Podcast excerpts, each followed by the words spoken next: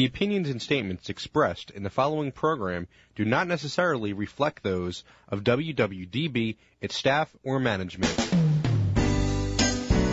Good day, everyone, and welcome again to another edition of Boomer Generation Radio, coming to you from the beautiful, cloudy, cold Delaware Valley and outside of Philadelphia. We are being uh, broadcast on W W D B A M eight sixty. I'm your host, Richard Address, and welcome. And we're streaming live on W W D B A M dot com. And Boomer Generation Radio will be right back after our a word from our good friends at Kendall. Hi, this is Kendall resident Harry Hammond.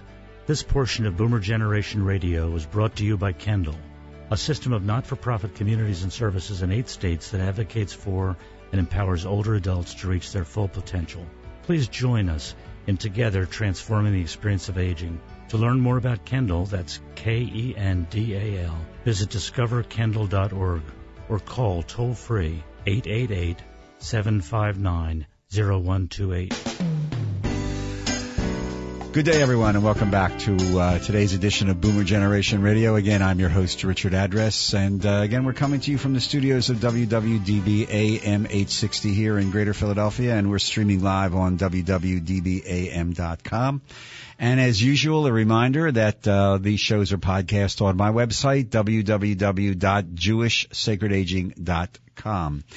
And live in the studio, and we welcome them, Rabbi Tsura August, a chaplain with the Jewish Family and Children's Service here in Greater Philadelphia, and Yosef August, life coach, author, um, and a principal of Yes to Life Coaching. Uh, welcome. Welcome, Tsura. Welcome, uh, Yosef. Welcome to Boomer Generation Radio. Nice to have you with us today. A pleasure to Thank be here. Thank you for inviting us here. Um, we have lots to talk about. Um, about your various uh, work in chaplaincy and in coaching, your own personal journey, and really how a lot of this impacts uh, baby boomers, uh, longevity, our own search for meaning and purpose. And we're going to get to a whole bunch of that, I hope. Um, but let, let, let's get what your personal stories um, uh, you are of our generation, um, and yet you were led into this uh more, let's say, spiritual work. This was not your beginning of your life's calling, as we were talking before we went on air.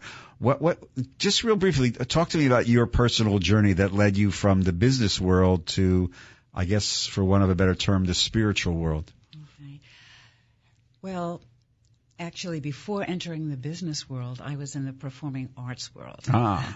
which is very spiritual also. Like the rabbinate in a way. It is. and uh, and my work was always of a, a narrative nature and uh, introspective and, you know, looking at life's questions and putting it into a choreographic form. But when we were in our thirties, we, we began a, a management consulting business. We had teenagers. We... Both had come from fields where we didn't have very, we we did not have uh, much financial resources, and it was very exciting to put our intellect and to be part of this go-go world of the nineteen eighties in New York City with investment banking and making money and having things. Yep. And greed is good. Uh, it's addictive. And that's one of the things I realized. The longer I stayed in the business, I was also getting involved more in my spiritual practice in Judaism, and I tried to bring more of that to, to my work. But I found that the work was really consuming me rather than my bringing that. And uh, it became when once our children were out of college and out of graduate school and on their own, and here was life. And I, actually for me, m- my mom had died. Mm. And she was thirty years older than ah. me. And I figured, what am I going to do for the next thirty years of my life? And I wanted meaning. And I prayed. I actually prayed for ten years. Mm. For the sake of my soul, what am I going to do? And I had, uh, I don't know what the Jewish word for it is, an epiphany. Right. That um, this was my path. And uh, I have a wonderful partner who was also on his journey. He'll talk about his, but um, I decided, I didn't actually decide. I It's like my the lights went on, mm-hmm. and that grayness that was happening, closing clarity, in on me. Clarity. It was clarity. clarity. It was clarity. It was warmth, mm-hmm. and I knew it was right. Yosef, what was what was you mentioned an epiphany too. What What was it that made you transition from that corporate, the Gordon Gekko model, to right. um, to right. um, to to what you're doing now? Okay, just just one quick thing about about uh, uh, about Tsura, um, that um, it was in terms of of in, in terms of what she's describing now.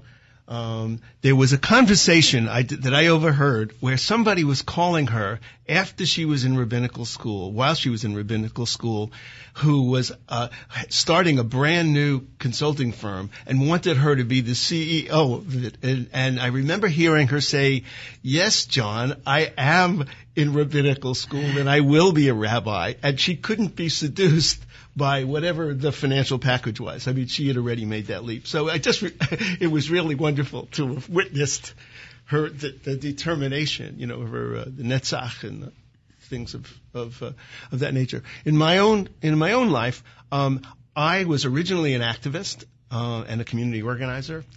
I went down to Mississippi. I was in law school briefly, did legal work for the movement. Mm-hmm. So I came out of a background of that, and then it got applied into experiential training, and, and I went uh, went on a non essentially a nonprofit path in, in my work. When we created this firm, and over a period of years, um, I tried over time. My heart was yearning for something that would, at the end of the day, would would give give me a sense that it made a difference, that I was here. Like what? What really was it that uh, made a difference? And uh, and I really came up empty. I mean, it was so superficial what I the kind of differences that I, I felt I made. And uh, I tried to change my client base uh, to to be doing Our different issues, base, yeah. um, like to be working on things that had to do with minority recruiting, even for boards of directors of you know these major corporations. I mean, I did mm-hmm. some things that related to that, and I had environmental clients, and but with all that, it didn't make any difference at all. And um, and I took myself away for a, a, a hermitage. I, I went away for a week, and I designed experiences for myself that I ran myself through. By and, yourself? Yeah. Wow. Yeah. I mean, I, for example, um, I think one of the things is feeling like you could be instrumental. It's really an important life, you know, thing to be able to feel. I bought myself a set of Lincoln Logs for seven-year-olds, okay? No, I remember okay, Lincoln okay, Logs. Okay, okay. But I had never learned how to make a log cabin. Okay, yeah. So here I go. I stop at the general store. I get it. I start my week off by making log cabin, okay? I was very proud. I mean, I could still see that log cabin. But that's how I started the week. And I, then I wound up going through reflection about what what did I enjoy? What was I good at? Where in the world could that be? And that week I invented those bedscapes that I talked about, you know, I've mentioned to you in the past uh, for hospitals. It came out of my own experience as a hospitalized patient and taking care, and being an, an, an advocate for my parents and right, mother-in-law. Right. So, so your tra- both of your transition, your your journeys move from, again, this as we were talking before, the the acquisition of material things to the acquisition of a of a sense of spiritual meaning. Uh, and two different paths, and and luckily the two of you supported each other. Right, um, and I, I will say, Richard, that um, my becoming a rabbi was to be a chaplain. Mm-hmm. I never wanted to be a congregational rabbi. I also had the experience with our with our parents of being with them in hospitals and in nursing homes. And actually, they were very high experiences of that kind of intimate connection. Yeah, my, I think the, the more I talk to people of our generation, so many of us have had these very profound experiences with our parents um, through illness and sometimes, more often than not, sadly, through the end of life. Yeah. And that, that, that stays with you. It makes – you just can't say, okay, I'll just turn the page. You turn the page, but – the page before is always with you. It never goes away. And it does impact people. I mean, some people ignore it and repress it. But, then, you know, and you're, both of you, you know, the, your your mom died dealing with your parents. Uh, it changes people sometimes.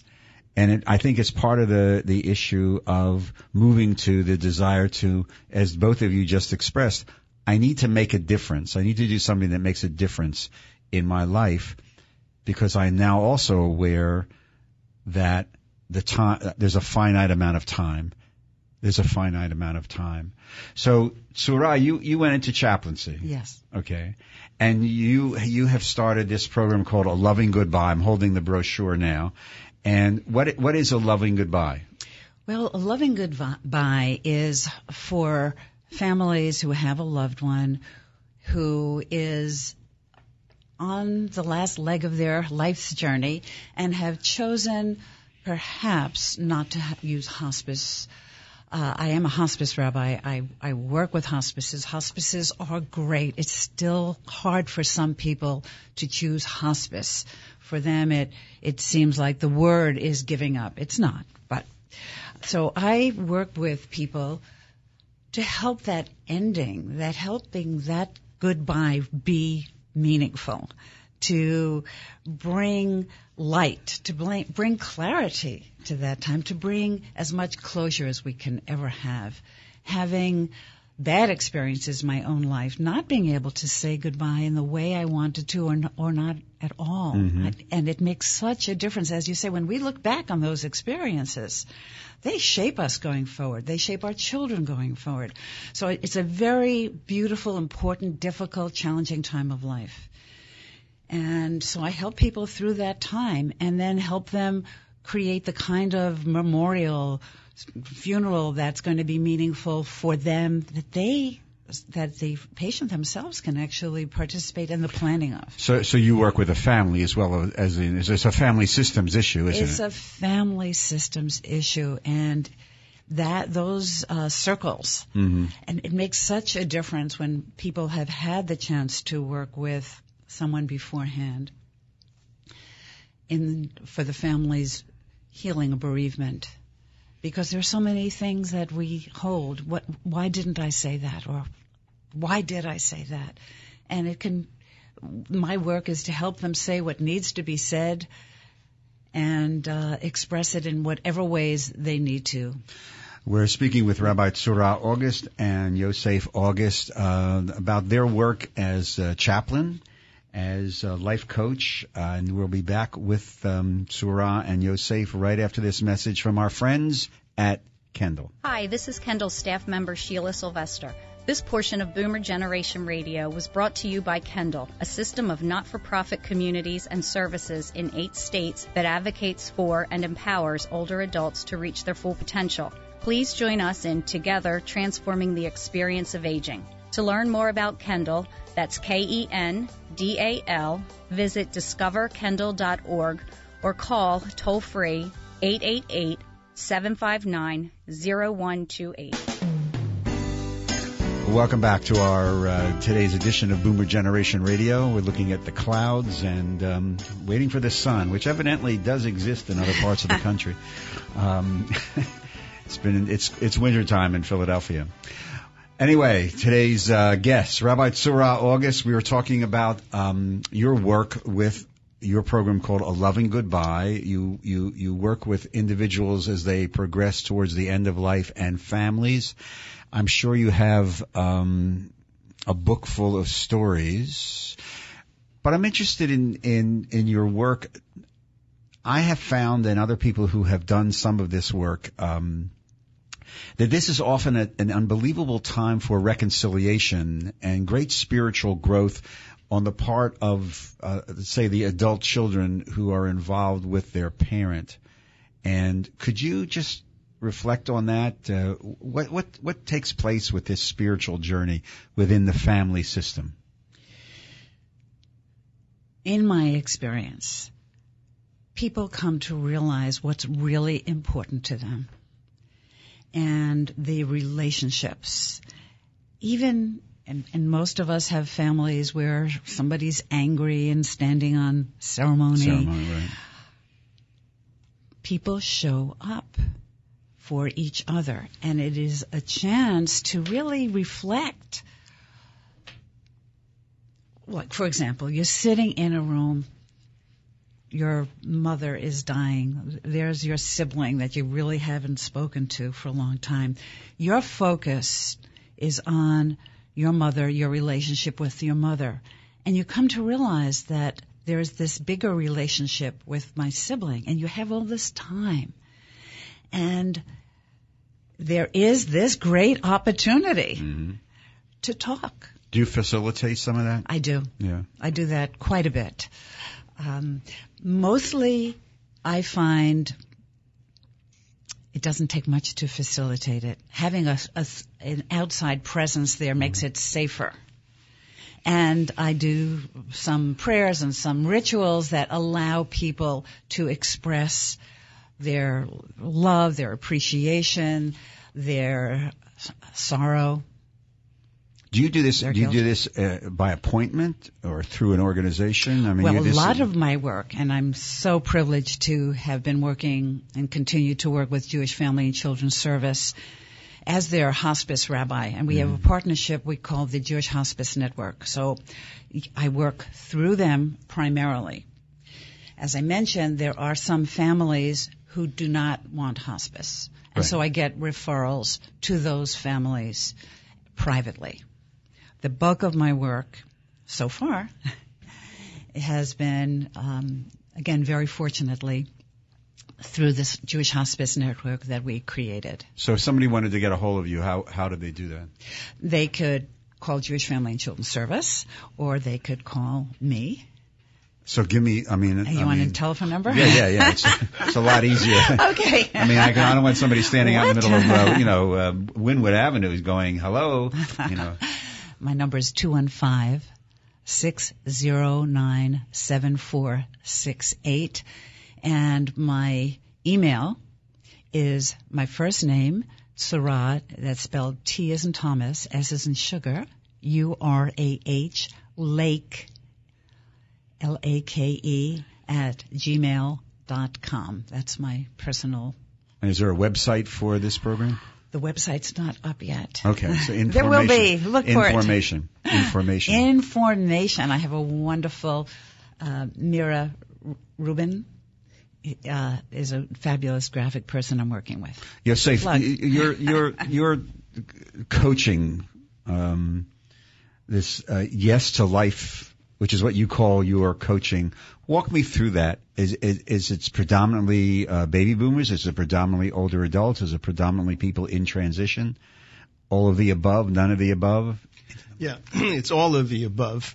Um, originally, I, I was I, I, ex, I expected and intended my coaching practice to be people who had some kind of medical issues in their life or the life of a loved one, because I had written a book with Bernie Siegel called Help Me to Heal.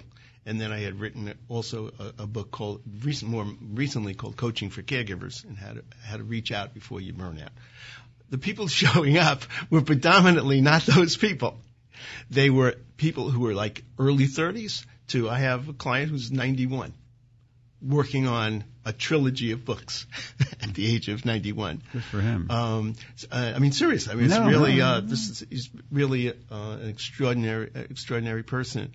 Um, but the the uh, going back uh, to the question, the uh, but my my intention with this work now is to be focusing in on something that's much closer to my life, which those had been the, the medical issues and what have you, uh, to Encore, because since I was fifty, I've had a number of Encore careers.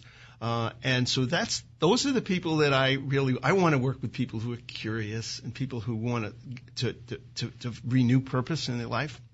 So uh, we've had um, uh, Mark Friedman was on the show mm. about a year ago, and the Encore, I think it's Encore dot org is their website, and I think he was mentioning that they had worked with over a million people. This is a year ago, yeah, uh, and getting them into new careers and transitioning. So what are you finding um, as people move out of, let's just say, the traditional full-time work? They're fifty-eight, they're sixty-five years old. um, and they're looking for something, right? Yeah, they're they're they're looking for something, and there really aren't role models. Okay, so you're, they're stepping into new territory. Yeah, you know, um, one of the things that that, um, that when I, I work with people who are who are just at the beginning of that process, that's predominantly who I'm working with, um, and um, so people um, are in a sense afraid of, of of stepping into territory where they don't have a title, they don't have a role. Where's their purpose going to come from? And um, I'd like to say a, mo- a little bit about purpose. If I no, well, okay. Where are we um, going? Okay, so I, I just completed a two-year uh, national speaking tour for the Nat- for the Christopher Reeve Foundation's caregiver program. Okay, and I would start off each present, and these were the caregivers of people who have spinal cord injuries who were paralyzed. Okay, so these caregivers are in there for the long term. Okay, I would say, how many people in this room believe that caregivers live longer? Nobody puts up their hand. Then I would say, how many people would love to believe that caregivers live longer? Everybody puts up their hand. And I ask, would you like to hear the data? So the data is uh, that they found uh, that, that uh, researchers in Chicago's Rusk Institute on, on Alzheimer's, that people who have high levels of purpose are two point four more like uh, have have have two point four times greater likelihood of increased mortality. Okay, and and they have uh, uh, I'm I'm saying it wrong. Yes. They have two point four times less likely to develop Alzheimer's, and they have half the mortality rate. Right, okay? Right, because and, of, pur- because of purpose. Right, because right, of high right. levels of purpose. Right, and then David David Roth at Hopkins, at the, their Age, Institute for Aging and Health, uh, found that caregivers of people with stroke, another group of long-term caregivers, were eighteen percent more likely to live longer. Okay, so what's that about? And we've had, he, David and I have had conversation, and we both believe that its purpose is certainly one one piece of that. So one of the things for people developing, uh, considering an Encore career, is how are they going to find new purpose? Okay, and a, a methodology that I've embraced for this is, is comes out of these two Stanford profs uh, that wrote a book called Designing Your Life.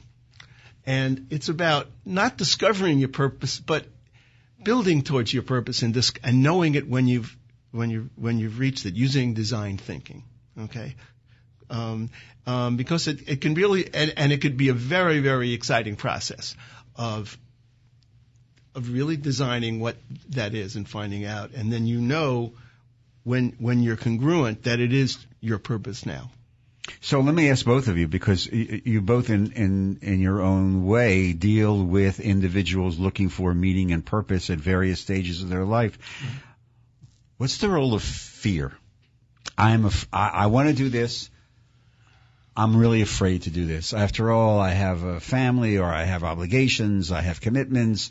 Uh, I need, I need the money, but if I, if I take the risk, if I take the leap, if I really follow my passion, I really potentially could lose everything, and I really want to do it, but I'm afraid. Okay. I, I'd like to respond to that. In a hospice, we use the term benefit or burden. Benefit or burden. burden. B U R D E N. B U R D E N. Okay, burden. And one of the um, things I love about chaplaincy is we help explore these issues. Mm-hmm. So to dive right into the fear, not push it away. Most people are um, working to keep people, the fear away. Mm-hmm. Chaplain walks in, you can walk right into the fear and look at what are the benefits of this risk you're thinking of, whether it's a way of thinking. And for me, it's mostly people looking at um, what comes next, a fear that there's nothing or that there's pain, or um, making decisions. So it's looking at, so what's the benefit if I think this way, and what's what's the burden? What's the burden if that's true for me? If I make this decision, if I decide to go on life support, and this includes the family too, what's the benefit of that? What's the burden? And the benefit is not just the physical part. It's looking deeply at what is the quality of this person's life. what's important to me? What's my value? So fear really brings us face to face with what we value, what we love. And in, in, in Yosef, in, in that challenge that Tsura is talking about, how does that translate into that sixty-eight-year-old who's looking for the encore moment and is not at the end of their life, but is also perhaps dealing with that same benefit-burden mm. equation? Yeah, yeah, I think, it's, but it, and it's the same kind of, in a sense, it's the same kind of thing where um, it's like there's so much good information in the fear. If you un- unpack, it's safe, isn't it? Huh? It's safe. I know it's it's it's, it's safe. The, right? It's, yeah, it's, it's safe. Staying right. in Egypt. It's right. staying yeah, in Egypt. Yeah, yeah, yeah, yeah. Um, uh, my approach is, I mean, I, I work pe- with people with their fear, um, and we work in a lot of different ways. I mean, we work, we totally witness it and what have you, but we also play with it. I mean, what's the soundtrack? I mean, we may go on to pick up like a, a YouTube video. Let's let's go on YouTube and say, what soundtrack should this scary scenario have? And get into that and then play with it. At a certain point, it can't remain so serious. Um, but, you know, but there's another level to it. But the the approach of helping people rediscover their strengths, okay, not only their skills, mm-hmm. but their strengths, yes. is is a way to, where do you put your attention? Mm-hmm. You know, you're going to put your attention on, on behind you, putting your attention on uh, rediscovering. If you were if you were once um, shown you you showed uh, courage and resilience, um, it's in your repertoire. You may not have used it for right. a bunch of time. Um, so it's this, you know, it's that strength uh, asset. Mm-hmm. Um, and finding the strength is part of really in both the end of life and, and transition of life. Yeah. I would imagine part of both of your callings and in, in, in, in, in what you're doing. Yeah. Yes, We're speaking with yes. Rabbi Tsura August, chaplain from Jewish Family and Children's Service, and Yosef August, uh, the principal of Yes to Life Coaching, life coach and author. Um, we're going to take a little musical break as we just take a breath in between uh, our segments here uh, here on today's edition of Boomer Generation Radio. Again, coming to you from the studios of W W D B A M eight sixty and streaming live on W W D B A M dot com. Here's a little retro music for you uh, on this cloudy day here in Philly.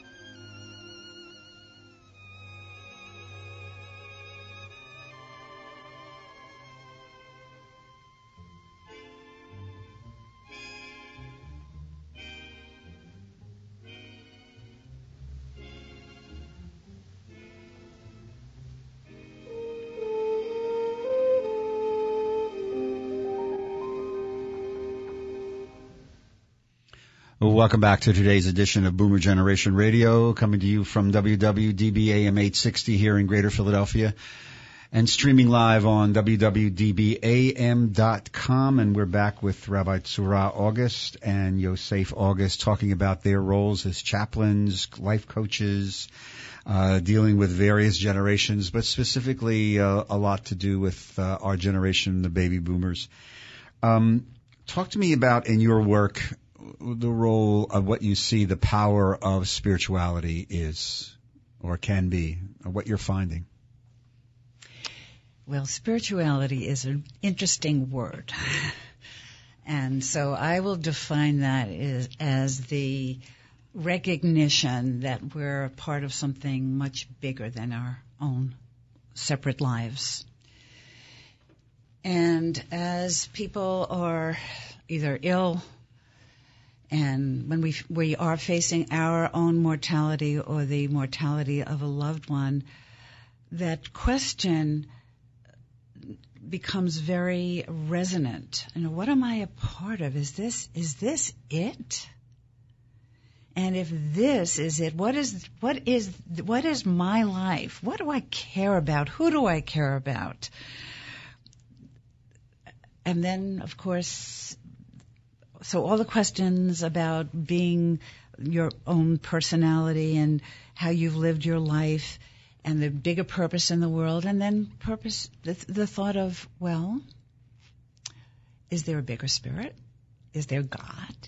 Do I believe that there's ascension being? All those the- theological and existential questions do come up because we realize we're not going to be here, and this world, as we know it, will go on without us. But we still want to be a part of it. We want to find a way to be a part of it in some way. And when I am with people and near the end of their lives with their family, I feel this connection that is so palpable. No one wants to give that up. And so it's looking at what, how can I How can I keep this connection, this what I really treasure in life, and let go of what I need to let go? It's that uh, what comes next. Do you think that uh, do you find in your work as the chaplain and dealing with end-of-life issues that in the majority of the cases you've dealt with, people come to accept their own mortality? Or? Yes. As opposed to just fighting it and fighting it and fighting it? Yes. Really? Yes, absolutely. Now, most of the people I uh, work with, um, well, I work with them over a period of time. So that may not be true at the beginning. But eventually I do see that. I There have been some people who have had what we call terminal agitation, and people try to interpret it as they, you know, they can't let go, they can't let go. We don't really know. But most people, and I've dealt with thousands of people over these twenty years, there comes a time when it's acceptance. Mm-hmm. Most of the people I work with are older. Right. But even the younger ones. With the younger ones, it's more of, I don't, if this is living, I don't want I don't this. Want it, right. Uh, with older people, it's so often I hear, I have lived a good life. I am so lucky, no matter what their circumstance has been. They get to that point. We're we're being told uh, that, uh, you know, we're living longer and allegedly living better, and that the lifespan in the twentieth century doubled, basically, in the United States of America. And baby boomers are really the first generation to benefit from this. We, we, we, as opposed to our parents' generation who kind of push the envelope, most of our generation expect to live well into our eighties and nineties. We expect it. And, and certainly a lot of the statistics are validating that. From your perspective, from your experience, guys, what, what are the greatest challenges to this blessing, if it is a blessing? I think it is. What are the greatest challenges of, of longevity? What do you see are the greatest challenges to living longer? Well, they're, they're health, health and money, obviously. Yeah, they're the two major wild cards. Yeah, okay. yeah but. So, um, um, but the the the other um, part is for people to be able to have connection, to have community. I mean, that's enormously important to find a way. You know, so. Um, We, we live in Mount Airy uh, in in Philadelphia, which is a neighborhood in Philadelphia. Right? And there's a, there's an Aging in Place organization that right. we're a member of. Right. Okay. And um and it's a naturally or you know North. naturally occurring North. retirement right. community. Um. So that's but saying that that's that's a real uh, people are, are are afraid or they're experiencing loneliness and isolation. Right. You know. Um. So. So that can I mean if you you lose your your mate and wow, does your world change? And, and so, how do you con- how do you maintain uh, connections with people? Um, but the thing also about um, I think we get back to purpose. Mm-hmm. Um, what is it that gets people up every day? You know, what is it that, that in some way drives them? Um, and you know, I've, I I know pe- people who um, you know are uh, in using this time as to be continue to be consumers. You know, they're not creators anymore, if they ever were. You know, and um, and and and I have I have a sense that that really numbs people out. That's not responding to your question per se, right, but right. but but I think it really numbs people out. The the number of people, by the way, who are doing Encore careers now is somewhere between six and nine million. Right. Okay, that's a lot of people who are the pioneers. Mm-hmm. So the more the more that people can start to meet some of these people, that, that they show up in their lives um, and be, become in some ways either mentors or role models or just you know people that they use as reference points. That's really important. Um, you know, I don't. Uh, well, actually, I was going to say I don't have role models and what have you. I've been interviewing some people uh, who. have been, you know, uh, what do you call them? Exemplars, maybe, of that. And I think some of them you probably have had on this show. Um, it, it's um, it's important that people can hear those stories. Well, you know? and, and you mentioned one of the things that, that constantly has come up in my work, and there's been a we actually posted on the website on the Facebook page of the website in in the last couple of months a series of some articles that, that really deal with the impact of isolation. Yeah. And learn how dest- how destructive it is, how yeah. destructive yeah. it is. And one of the big fears is um, w- I, the society does not seem to be prepared right. for the the growth in the numbers of people who are going to be living potentially by themselves, uh, most of whom statistically are still going to be women. Right. Um, go ahead. Well, I'd like to respond to that because even now, I work in a number of nursing homes. I think I work in six nursing homes also. Um, and people, sometimes families f- feel that their elders will be, they'll be socialized, will be better f- to be with other people. Doesn't, when people are ill, now I'm not talking about people who have autonomy in their daily, daily care and they, and don't have dementia. But, so I think dementia is one of the big problems. People are living longer, but they're cognitively not able to take care of themselves. No, the, the, the Alzheimer's and dementia thing is a whole other. Right. Uh, it, it, it, it will be one of the great, if not the greatest, um, communal, medical, spiritual challenges in the next twenty years. Yes, it and it is, and a lot of um, what, in fact, one of the. Another reason that I got into this work was uh, being in nursing homes and seeing people s- storehoused, warehoused. Warehouse. Uh, we had a wonderful woman in a group. We ran a group for seven years um, before we got into this work in a nursing home. And one woman there, Millie Molly, would say, "This is God's waiting room." Mm-hmm. And I f- thought, oh, that's beautiful. But what she meant was no, we no, no, are no, just no. waiting. So I think that that lack of purpose, that lack of, of, of, of, of impacting our families, you know, if we put it away.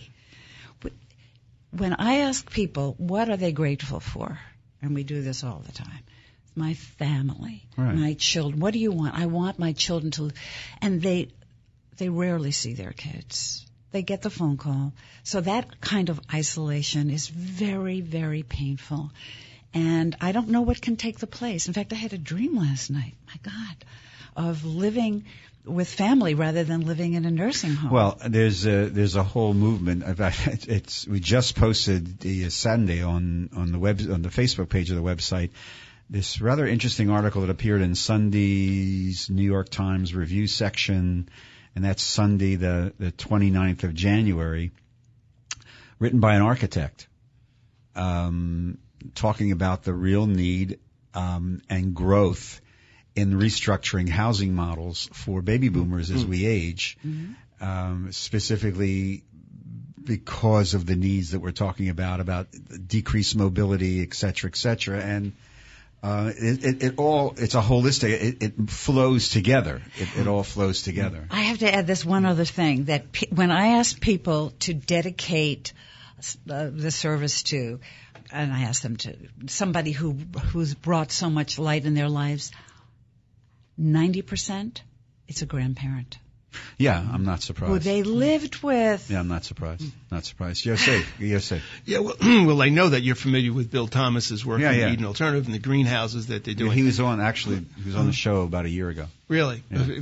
Dear friend, going back many, many years. Um, the intergenerational aspects right. of what they do, I think, are, are really important. To, to have that as the organic, everyday thing, so people don't have enough time to be bored and to be not connected and to be dependent, you know. And, and well, I mean, you, you raised this. One of the in one of the workshops I do on, on caregiving in congregations, uh, this last statistic I saw that's been now I've seen it several times. Um, I think it comes from A. I know part of it comes from A A R P that uh, over twenty, I think twenty to twenty-two percent of people who are now active caregivers in the United States of America are between eighteen and thirty-five years of age. Wow. So yeah. there is this growing intergenerational mm-hmm. um I, I, we I use the term club sandwich generation yes. because of there's there are multi-gener. That's right. For those of you who are familiar with New Jersey diners, the, the, the club sandwiches are like high, high cuisine in Jersey.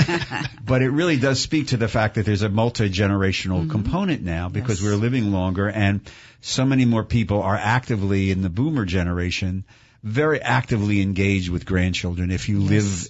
You live in the, in a general area, and that's changed.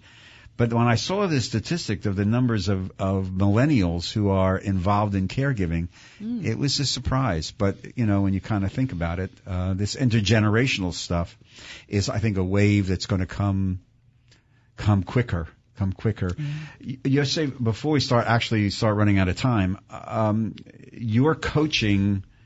Uh, and and um, Yes to Life Coaching is the name of your coaching, quote, business, right? Right. And, and if somebody wants to get in touch with it, they get to where? Yeah, they can just go to yes to life coaching dot com, the okay. website. Um, that'll be simple. They can go to August at yes to life coaching dot com. Um, you, you've done some work in an area that, that has um, constantly been a challenge to organizations, denominations of all faiths, and that is uh, reaching the spirituality of men. Um, and you actually run a retreat, right, uh, or help facilitate a retreat once a year for men. What's and you, I think you mentioned it before we went on there. It's been going for long for twenty twenty-five years. We just had our twenty-fifth annual Jewish men's retreat. Walk, walk me through that real. What what have you? What are men bringing to that retreat? Uh, they're bringing the truths of their lives.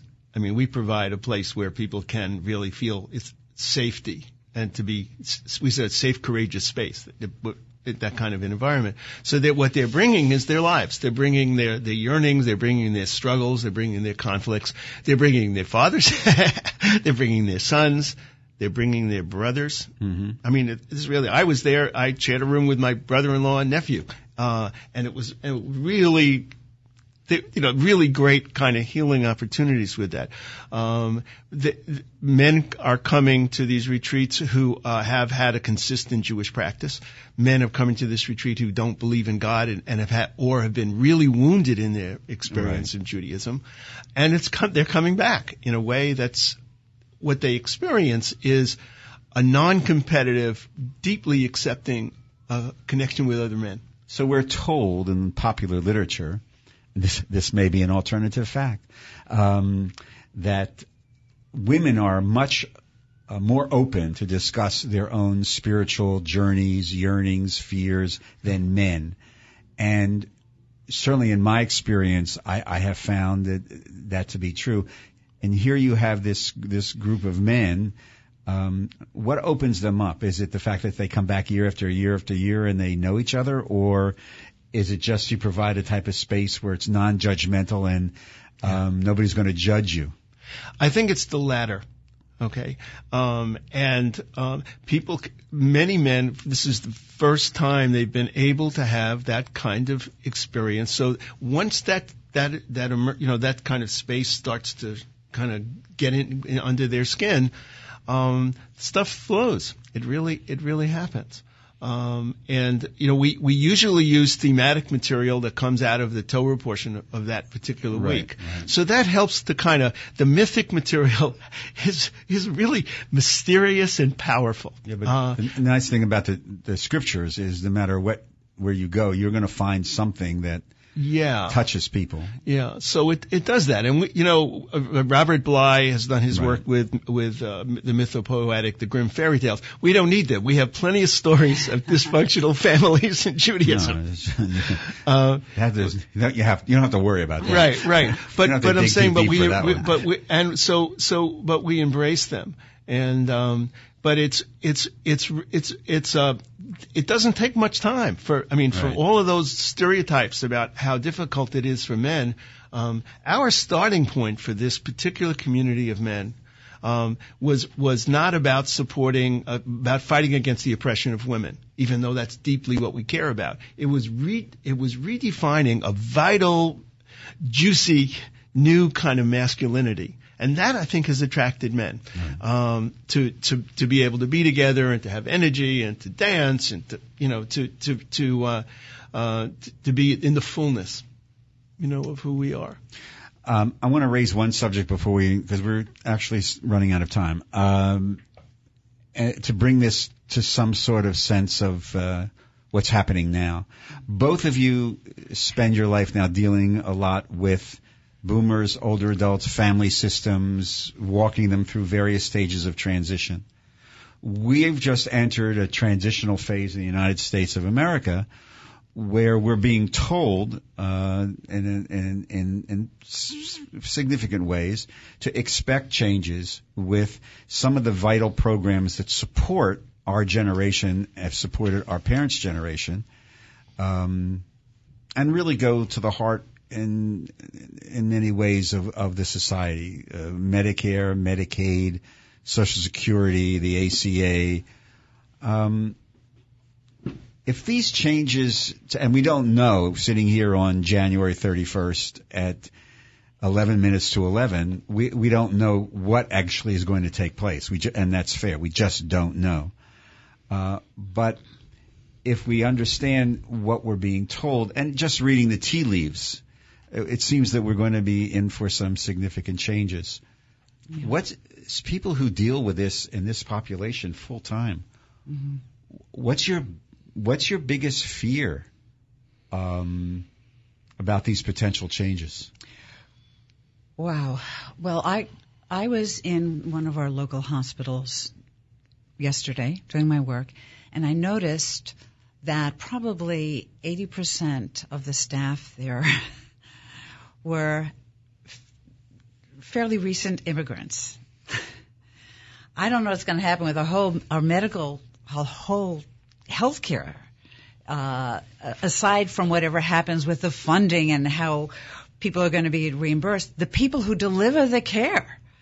So, uh, I think about this a lot, especially in hospice, because they've been defunding and defunding and defunding, that it's going to be up to us to take care of each other more and find alternate ways. I remember once um, seeing photographs of the Warsaw Ghetto, and God forbid, they set up hospitals, they set up schools, they set up uh, places to feed people. Um, we will not let our brothers and sisters and ourselves be in such dire straits. We will. I, I see already the a grassroots movement to take care of each other, of, of caring. So my best hope is that we will find alternative ways. I won't talk about my best bad hopes. um, I think we are resourceful. We are, there are enough people who are smart and caring and resourceful and what's the word you use? Instrumental. Uh, instrumental, uh, who, who will create that. I, I have to just give a plug also to the hospices I work with who do amazing work no matter what's going on. And that's Abington, Holy Redeemer, and Mainline Health. They are fabulous. You can also reach me through them.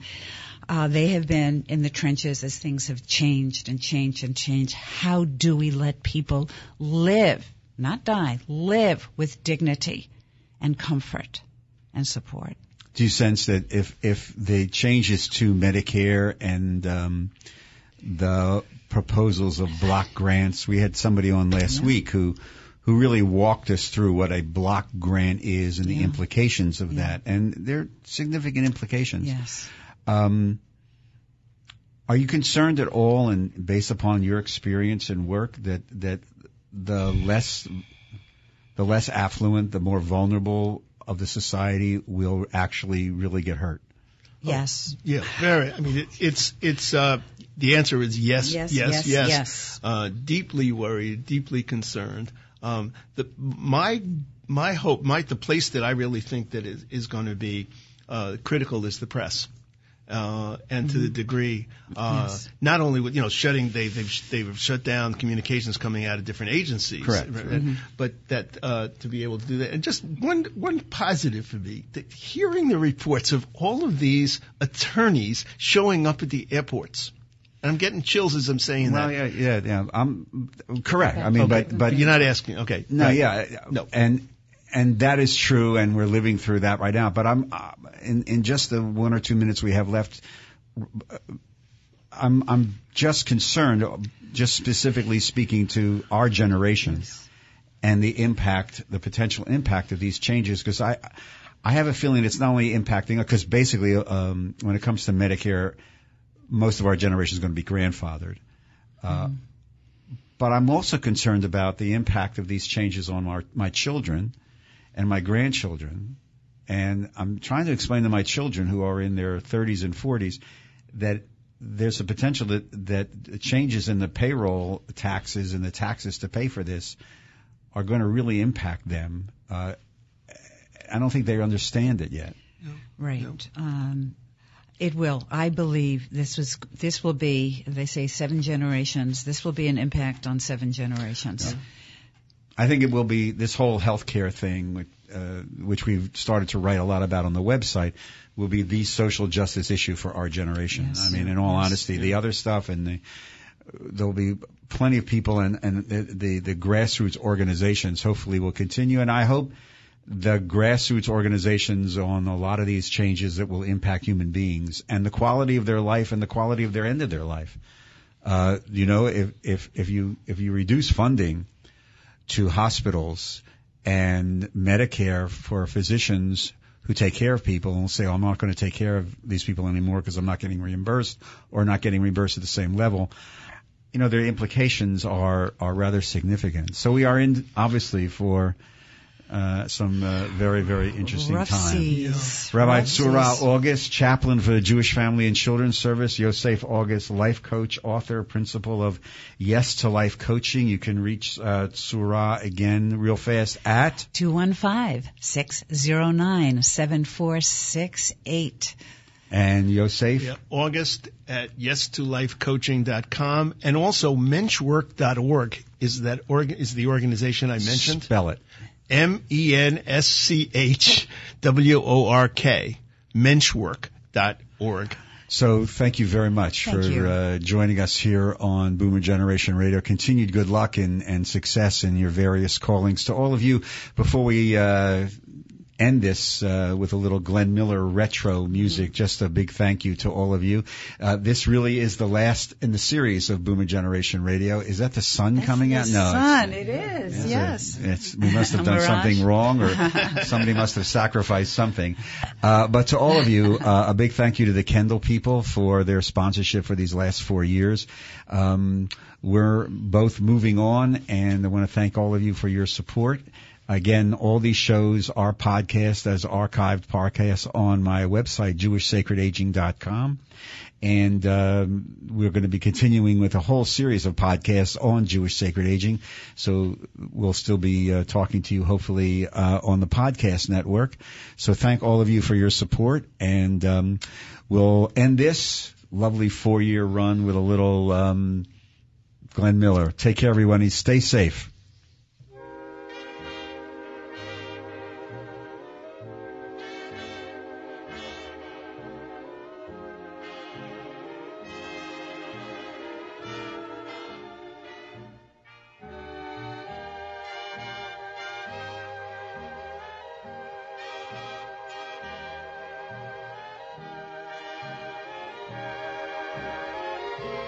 Thank you.